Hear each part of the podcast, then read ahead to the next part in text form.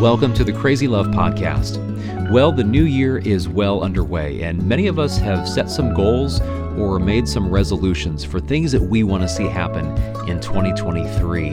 But as Francis teaches in today's episode, the new year is a wonderful time to take a step back from your life and ask yourself Am I living with a reverence for God? Am I willing to obey whatever He's speaking to me this year through His Word? Like Paul instructed in the book of Philippians, we pray that this teaching encourages you to work out your own salvation with fear and trembling. For a lot of us, we like new starts, right? I, I love to start over. I love screwing something up and then go, okay, but I could start over now, you know? And going, okay, at this point forward, I'm not not gonna mess it up this time. I love starting over and and I've been praying because I'm thinking, you know what? This is the week where some of you will make some decisions that will actually stick. This is the week where you, re- you evaluate and go, man, I thought I was going to do this and this and this, and now suddenly a year's passed already and I never got to it. I never got there. And we do this again and again in our relationship with God, but every once in a while, there are people who say, you know what, that's it, that's it. I'm not going to have another year like this. This is the end of it. I refuse. I refuse to do that over again. And maybe others of you, your, your walk with the Lord has been really good, and you're going, man, are you kidding me? I'm a new person, I'm a new creation. Right on, keep on in that journey. But there's others of you that you know, you know what? This is it. It's, it's time for the change. It's time for the next step. It's time for something different to break out. And so I've been praying for you. And, and this week has been so good for me because I, it's one of the most restful weeks I've had all year. And it's actually given me some time to think and think about life and think about direction. And this passage, I tell you, has had such an impact on me. These next, I, I, had a whole sermon, you know, put together, you know, for about 15 verses or so. And last service, we got into the first two verses, and we got so into it. It was like, you know what? Let's just let's just stick with these two verses and call it a day because it is so heavy. It is so deep. It is so wonderful what God says. What Paul says here in Philippians 2, verse 12. He says, "Therefore, my beloved." As you have always obeyed, so now, not only as in my presence, but much more in my absence, work out your own salvation with fear and trembling. For it is God who works in you both to will and to work for his good pleasure. Now, remember a few things. Remember, remember what Paul has just spoken about. We've been talking about this for the last few weeks, so you should remember it. Philippians 2, verses 5 through 11. Right before this is what we talked about at the Christmas service last week about God, Jesus not holding on to this godhood, not considering equality with God something to be grasped, but how he emptied himself and he made himself nothing. He took a form of a servant. He came down on the earth. That's, that's what we celebrate at Christmas. But not only did he make himself nothing, he took this form of a servant where he's washing the disciples' feet. Eventually, he submits himself to death, even death on a cross, where he's tortured for your sake, dying for your sin. And then in verse 9, it says, Therefore, God exalted him to the highest place and gave him the name that is above every name, that at the name of Jesus, every knee should bow, every tongue confess that Jesus Christ is Lord to the glory of God the Father. And so we just look at that. And then so Paul says, therefore, in light of that, in light of what Jesus did, he goes, My beloved, as you've always obeyed, so now, not only in my presence, but much more in my absence, work out your salvation with fear and trembling. He's saying Jesus was the example for us, like I talked about on Christmas, because he modeled that type of humble obedience. Remember Jesus in the garden? Remember Jesus, before he was going to be crucified, he's praying to the Father, and he's so intense that blood is literally coming out from, from his skin just from the intensity of his prayer, going, God, is there any other way? Is there any other way? Is there any other way? But, but not my will, but yours be done. Here, he clearly, in, in, in, it's hard to explain, like, okay, how there was a sense of Jesus wasn't going, okay, good, I get to go to the cross today. Absolutely, there was a sense in which, you know, for the joy set before him, he went to the cross. But there's also other side of, I don't want to go through this. Is there any other way, Father? But then ultimately goes, No, but not my will. You've got a bigger plan. Your, your will is more important than mine. What, what do you want me to do? If there's any other way, take this cup from me, but I'm not shying away from what you're calling me to do. And now Paul's saying, you know what? Jesus did that, and now he's sitting at the right hand of the Father. He's got the name above every name. He's going to come back one day, and everyone's going to bow to him. He goes, in light of that, therefore, we need to obey even through those difficult situations. We got to obey. Paul says, not because I'm here as your pastor leading you, telling you to obey. He goes, I'm in prison, and I'm telling you, you need to obey even more so now. But he, he says an interesting thing. He says, work out. He goes, he goes, so now, not only as in my presence, but much more in my absence, work out your own salvation with fear and trembling. What, what does he mean here? Work out your own salvation. Have you ever noticed that phrase? Work out your salvation. Work out your own salvation. Make sure you understand it does not say work for your own salvation. That's not the words he uses here. He says work out your salvation.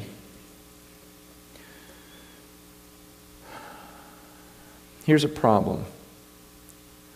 I don't know when it started in church history, but at some point in time, someone taught that salvation was about a one time act where you pray a prayer, ask Jesus into your life, and then you just, when you die, you go to heaven. And that's salvation and that's it. And for so many believers across our country, that's all they know about salvation. But I got to ask you something. Would you ever come to that conclusion by reading the Bible? Would you read the Bible cover to cover and go, I got it? I'm supposed to pray a prayer and then I go to heaven when I die? There's no way. There's no way. Now, I agree, salvation does come at a point in time. There is a moment when your eyes are opened. There's a moment when your eyes are open and you recognize, there is a point in time when you recognize, wow, I've really sinned against this God. I, I really do deserve his punishment. And, and I, I understand now that he had his son punished for me. And there is that moment in time when your eyes are open, you go, okay, so I want to follow this God. I want him in my life. There is that moment when you actually are saved, but salvation, but then the rest of your life is you working out this salvation.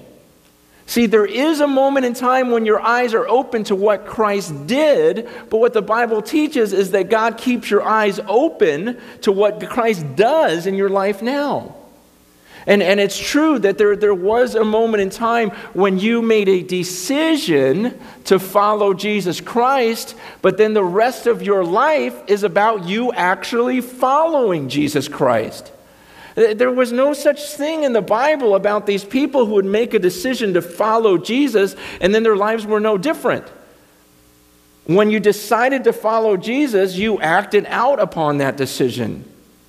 This, this commitment, was this, this time or this point of decision really wasn't the big deal. The big deal was, wow, it really, it really happened. I could make a decision this year to work out. I can make a decision, say, I've decided to work out every morning in 2009. Yeah, at the moment in time, I made that decision, but all of 2009 will show if I was serious about that or not. I mean, when you read the scriptures, don't you see that there have always been, since the beginning of time, people who followed God and people who did not? That's what it's about. It's about, at a moment in time, having your eyes open to what Jesus did for you on the cross and asking that Holy Spirit to come into you. And then when He comes into you, He empowers you to live out, to work out your salvation. It's this outworking of it. It's this, that the word work out is a word that they would use um, like when they would mine. You know, the, in mining, it's this idea of let's, let's mine this, whatever you call it, mountain or I've never mined. Um, but but you, you know, it's this whole idea of to, to work it out means you get every single jewel out of this place. Let's work this thing. Let's work this thing and get everything we can out of it. In the same way, that's the same phrase that's used here. Now, you work out your salvation. You're not saved just so that you, you are forgiven and you go to heaven. You're saved. You're saved daily. It's a sense in which God saves me today from the ways of the world. He saves me today from my own selfishness. And I want Him to work this out. Show me everything there is in being your child. Show me everything I, all the benefits of being your child, all the power that's available to me, all the self control that's available to me, all the peace that's available to me, all the joy. I want to mind this thing. I want to work this out. I want to keep growing, growing, growing in this salvation. It's this idea of salvation is not about just this one time act. That's a starting point, and the rest of your life is about working out this salvation and showing that, you know what, that decision you made wasn't just this, oh, yeah, I raised my hand at this place. Yeah, I prayed this prayer. No, it's, I made a decision and I followed through with it. The Holy Spirit really did come into me, and I'm a different person now. And in fact, I'm a different person than I was in, in 07. It's just been different, different, different every year. And Paul's telling these people, and I love this phrase okay, work out your own salvation. And I got to ask you are you sure that your salvation is really your own? In other words, I know some of you come here with family members. Some of you kids are here with your parents. Some of you grew up in church. Some of you are here because your spouse brought you and he or she's the religious one. Some of you here because your kids brought you, and they're so into Jesus you thought you'd check it out yourself. Some of you, maybe you just have a bunch of Christian friends, some Christian neighbors, other people brought you here. But it's such an important thought when Paul says, Look, I'm in jail, so you can't live vicariously through my life. Like, well, yeah, I'm a follower of Paul and he does all these wonderful things. He goes, I'm in prison now. And he goes, Now you've got to work out your own salvation with fear and trembling. Is this something about you? Do you, in fact, you've got to ask yourself, would I follow Jesus in spite, despite all these other people? What if your whole family and all the people that brought you to Jesus now say, you know what, we don't follow him anymore? I'm not a follower. I don't believe he really died on that cross. I don't believe in this one way he's going to the cross, man. There's a million different ways. To, what if everyone went that direction? What would you say? You in your own heart. What, is it your salvation or are you just following other people here? This is so important. This is, this is so huge because, guys, at the end, okay, there's going to come a point when you stand before God, when you stand before Jesus, and the Bible talks about two responses that he could give. There's a one response where he says, Well done. Well done, my good and faithful servant. Come and inherit the riches of the kingdom prepared for you from the beginning of the time. Come, before the foundations of the earth, I, I prepared this. Come, come. Welcome, well done. Or he says, Depart from me. I never knew you. I never knew you. I knew your mom. I knew your mom really well. Your mom was a woman of God. She was an absolute saint. She walked with me. She talked with me. We had an incredible relationship. In fact, I knew your dad too. I knew your grandparents. You're great. You come from this wonderful lineage. I know them. I know your brothers or sisters. I know a lot of people from your church. I know these people, but depart from me because I never knew you. You never had a relationship with me. You yourself, your, it wasn't your own relationship. It wasn't your own salvation. You just kind of piggybacked on your mom, on your dad, your wife, whoever. And sometimes we find the safety, oh, but I'm a part of Cornerstone Church, you know, and they do a bunch of radical things. In fact, Francis named all these things that all these people in the church did. Yeah, that's wonderful. But what about you?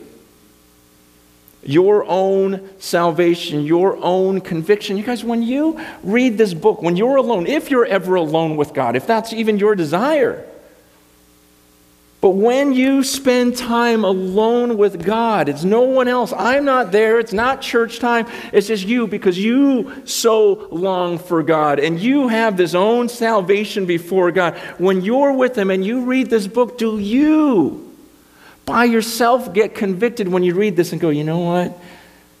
I never heard this in church. I never see other people doing this, but God's speaking to me. I got to do this.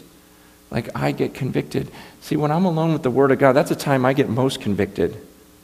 I enjoy sermons. I like reading books, whatever, but it, I, I, give or take it. I, but it's when I'm alone, like this week, when I'm looking at the Word of God and going, man, there's stuff I gotta, I gotta, I'm, I'm not, I'm not letting go of. I gotta let go of it all. Like, does that happen to you? where God leads you. That's why I was so excited to hear of these different things. I love to hear of things happening in the church that the, that the church leadership did not instigate. Because it shows me that you're working out your own salvation with fear and trembling, that you're studying the Word of God for yourself and going, you know what, they said this on Sunday, and I looked at it is what it says. I'm going to go do this, I'm going to go do that. And you come up with your own ideas. Why? Because God's leading you, God's directing you. And, and I love this phrase work out your own salvation with fear and trembling. With fear and trembling. You work out your own salvation with fear and trembling. I, I don't see a lot of fear and trembling in today's church, do you? I, I see a lot of arrogance when people talk about God. But fear and trembling is something that's been lost in today's church. And I'm praying God would use me in some way to bring it back. Because, like Scripture says, it's a terrifying thing to fall into the hands of a living God. And even as I read this passage this week, I said, God, you know, I do think I'm working out my own salvation. I think it's my deal, but I also don't see myself working it out with fear and trembling lately. I've lost some reverence. Bring it back into my life because I want this. I want to be working out my salvation, not casually, but with fear and trembling. And remember, why, why fear and trembling? Fear and trembling because, because of verse 11, what he said earlier, that he's going to come back and every knee is going to bow. Remember, we looked at that, and then we looked at the passage in Isaiah 45 where he says, I swear to you by my own name. And when I say something, it's going to happen. Every knee is going to bow. And you go, Okay, that causes a little fear and trembling. That's who I'm talking about here. Fear and trembling, I work out my own salvation. Now, now don't get me wrong on this. I understand that I have a responsibility as your pastor. And at times I haven't taken it seriously enough with that fear and trembling. I understand that I will probably be judged more strictly than anyone in this room, according to James. That's just what I signed up for. You know? That's not real exciting to me. Okay? That's not my favorite verse in the Bible.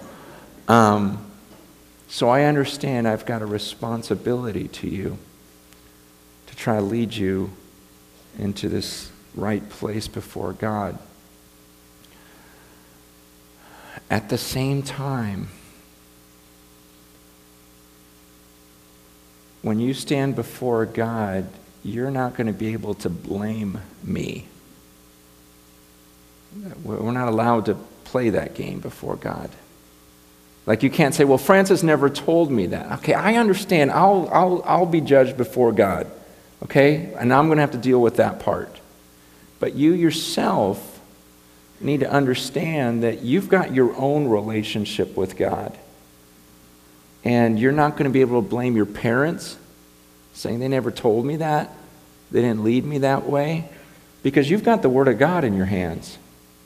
We live in a time that's different from any other time in history where at, the, at your fingertips you've got every commentary, you've got you know, every sermon, you, you, you've got everything at your disposal. And so you stand before God as, as to what He's given you.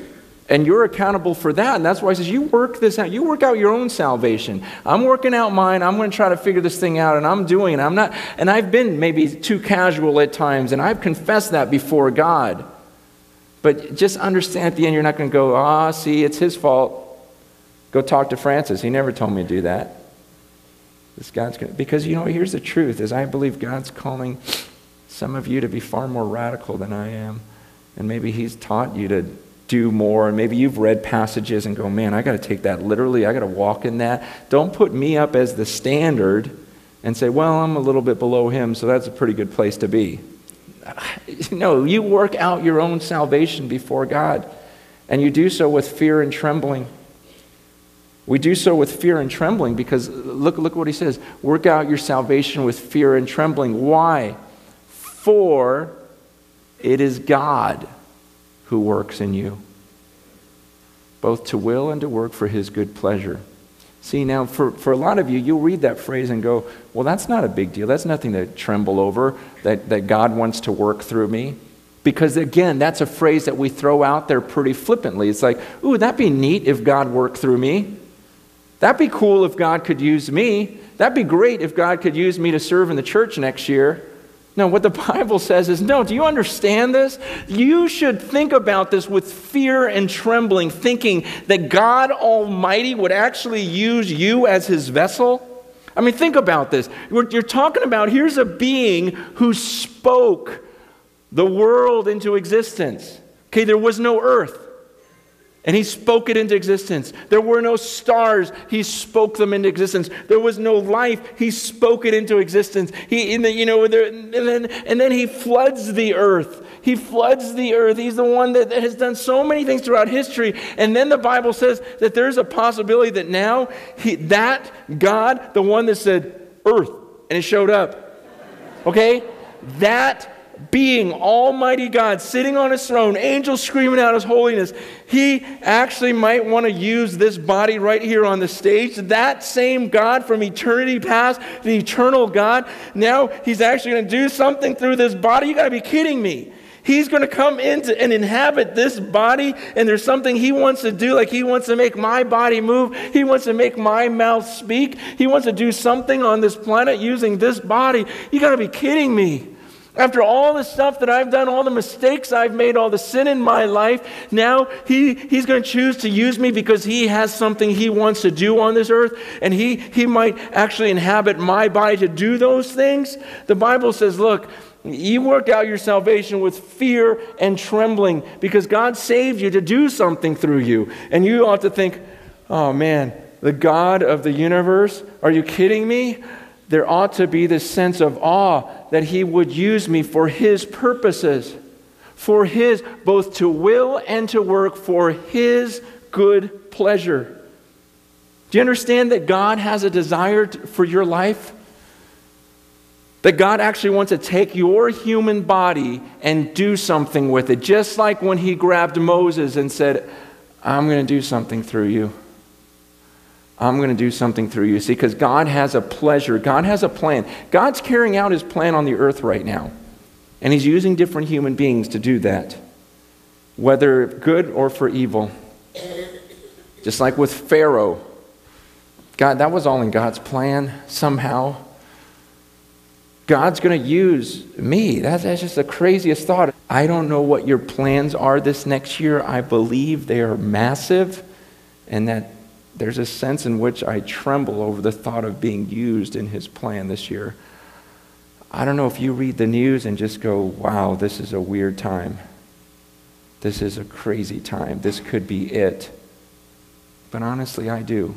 This is nuts. All the things that are unfolding, and you think, wow, God, you've got a plan, and,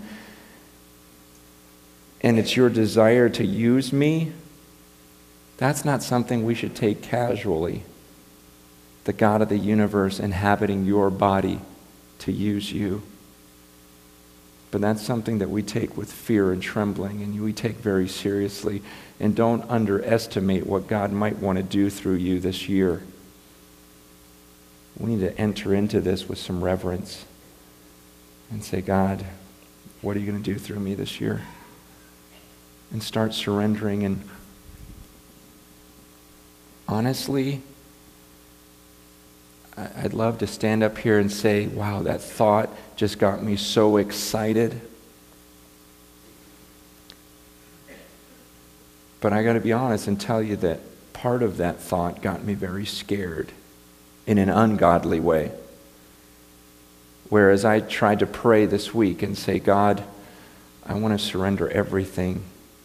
There's a part of me that got scared because I thought, well, what if you ask me to give up something that I don't want to give up? You see, you guys, a lot of you guys have been around for a while, and you've seen the way I've interacted in my relationship with God and the things that have changed over the years. And maybe it's more subtle to you, but I'm feeling it. And and what I know is that early in my ministry, I really doubted uh, the Holy Spirit and His power. I, I, just did. I was never really taught a whole lot about Him, and I saw some of the stuff and the abuses out there, and I just questioned a lot of it. Like, that's just kind of weird.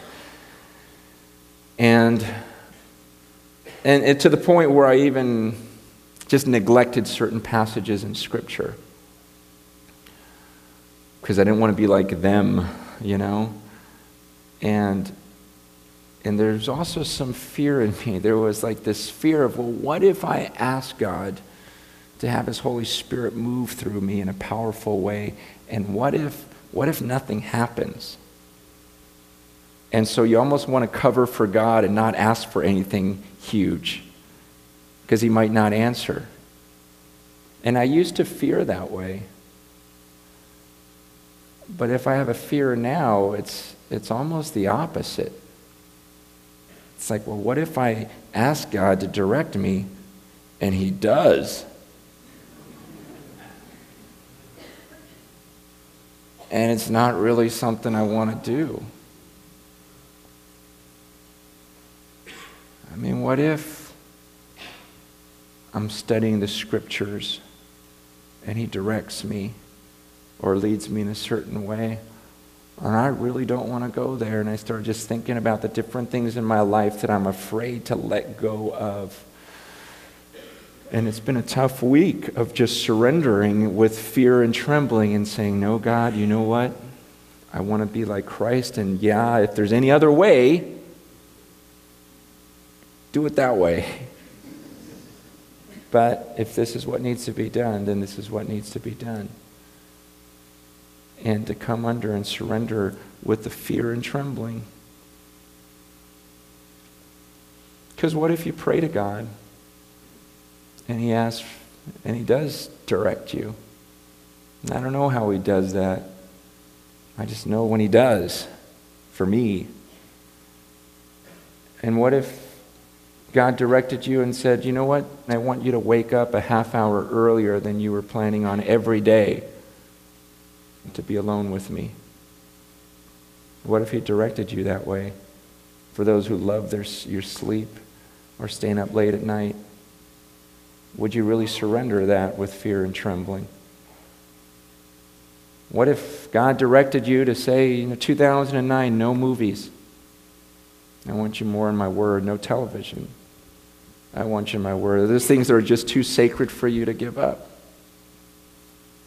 I started surrendering different things, my recreation. If God told me no surfing, no golfing, I'm not saying he's going to do these things. You just have to say, no, I, I, I could do that. And, and you can't get in your mind go, well, he would never ask for that. Yeah, it's not like him to ask for everything. but just to surrender and to say, well, I mean, honestly, for you, what, what if God saying he wants you to adopt a foster kid this year or a couple of them. What do you do there? No, he would never. Let's just not go there yet. And just surrender. What if he wants you to leave your job? What if he asks you to move? What if He wants you serving in the inner city? What if He wants you this afternoon to talk to every single person on your block and knock on their doors? I, I don't know what God's going to lead you to do. I'm just saying, do you work it out? Your own salvation, and don't rely on your husband. Don't rely on your wife. Don't go, well, my husband hasn't led me there. Well, you know what? Maybe God's leading you there. Well, well but no one from up front. And the pastor's says, You never told. Uh, you know what? You, you got to stand before God one day. And so you work out your own salvation with fear and trembling, and I'll deal with my issues. But we all have to come before God and say, Okay, what do you want of me, Almighty God? I, I believe that God has all sorts of plans for Cornerstone Church this year, and I don't even know what they all are. Um, because usually God doesn't tell you everything in advance. He doesn't tell you the whole story. And it's, and it's His pleasure, it's His will. It wasn't like Abraham woke up one day and said, You know what I want to do? I want to be the father of this whole nation. I want to father two sons. I want Isaac to be this promised child. I want to start the whole Jewish nation. There isn't even such thing as a Jewish nation, but I'm going to start it. And so, God, would you bless my efforts? No, that's not what happens. God has a will, God has a plan, and says, Abraham, you leave. Just start walking. I'm not even going to tell you where you're going. That would drive some of you nuts. Did you know that Abraham at that time didn't have medical insurance or a 401k? the nerve of God to say, just pick up and leave. That's crazy. That's the way God works. And I don't know what He's calling us to do this year, but I believe that this is it. And I just want to have peace that I've surrendered and going, God, this may look dumb to all the other churches in America. I may look like a fool in front of all the other speakers and whatever else, but I got to let go of all of that and just say, God, whatever, whatever, your will. And at times, my pleasure is going to go against yours, but I want you to win. And I want to work this thing out because I'm going to stand before you. And come on, let's, let's, let's face it. I'm, I'm looking at my own life and going, I cannot believe I am 41 years old. I just can't even believe it. I just go, man, life, I'm just, I'm already looking, I'm on the backside, you know? That's just the way I look at it and go, this is getting closer and closer. It's inevitable. What's going to happen? And some of you guys going, wait, I'm over 80. So I'm dead already. No, I, I'm not saying that. I'm just saying I do want you to think, though. I do want some of you to think man, this is serious stuff. You're going to stand before God any second. And there may have been some things that God has shown you in His Word, but you find comfort in the complacency of the church, and you go, Well, I'm better than them. But you guys, you're not going to be judged against someone else. You're going to stand before God, and it's about your own salvation and what He's led you to do. And my job is just to tell you don't let anyone hold you back. You work out your own salvation despite what anyone else tells you. Even they tell you it's ridiculous, it's overboard, it's too much. You know what God has spoken to you through His Word, and you pursue that 100%, not casually, but with fear and trembling. And what I'm going to do for you right now is I'm going to give you some time to do that. I'm going to have uh, Nathan come up and just play softly on the keyboard and give you some time alone with God because I've prayed for this time right here. I've prayed that God might speak to some of you in this room through the preaching of His Word, through His Holy Spirit. That maybe He brings to mind certain things in your life that you know He wants you to change and you haven't yet. And I'm just saying, let go. Let's keep in step with the Spirit. What is God calling you to do today? Keep in step with the Spirit of God. What does He want you to do today when you leave church? Work it out. Have God open your eyes to how He's leading you today. Just, just bow your heads. And just ask God to bring to mind scripture, thoughts, actions. And maybe you need prayer. There'll be people in the prayer room to pray with you. Maybe your action is to get baptized today. There will be people up here who will baptize you. But just spend some time right now working out your own salvation with fear and trembling.